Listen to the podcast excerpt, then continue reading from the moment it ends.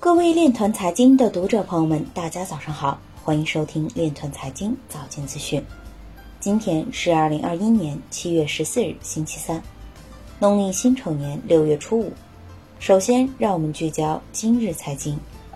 伦敦警察厅查获价值二点五亿美元的加密货币，为该国最大加密货币查获。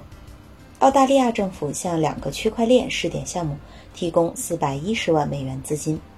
央行阮建宏表示，数字人民币试点测试范围有序扩大。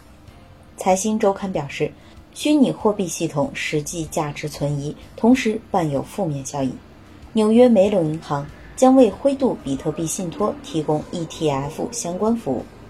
借贷协议 DeFi 遭黑客攻击，官方建议流动性提供者尽快提取流动性。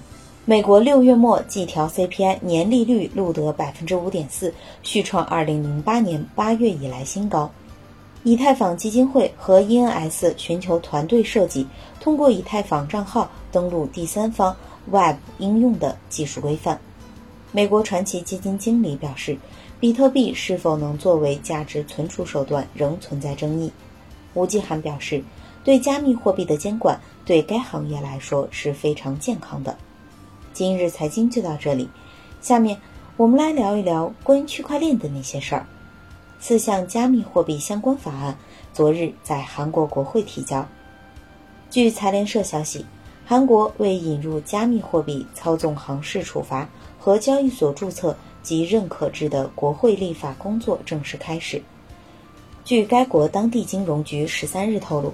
加密货币相关法案将于昨日在韩国国会政务委员会全体会议上提交。将被提交的法案有《虚拟资产产业法》《虚拟资产产业发展及用户保护法》《虚拟资产交易法》《电子金融交易法》部分修正案等四项。这些法案包含加密货币市场操纵。禁止使用未公开信息进行交易，发生黑客攻击等事故时损害赔偿责任以及注册或授权要求的规定。韩国金融委员会的意见将在法案小委员会的讨论过程中具体体现出来。预计最早在下个月，与虚拟资产相关的法律将在次级立法委员会中提出。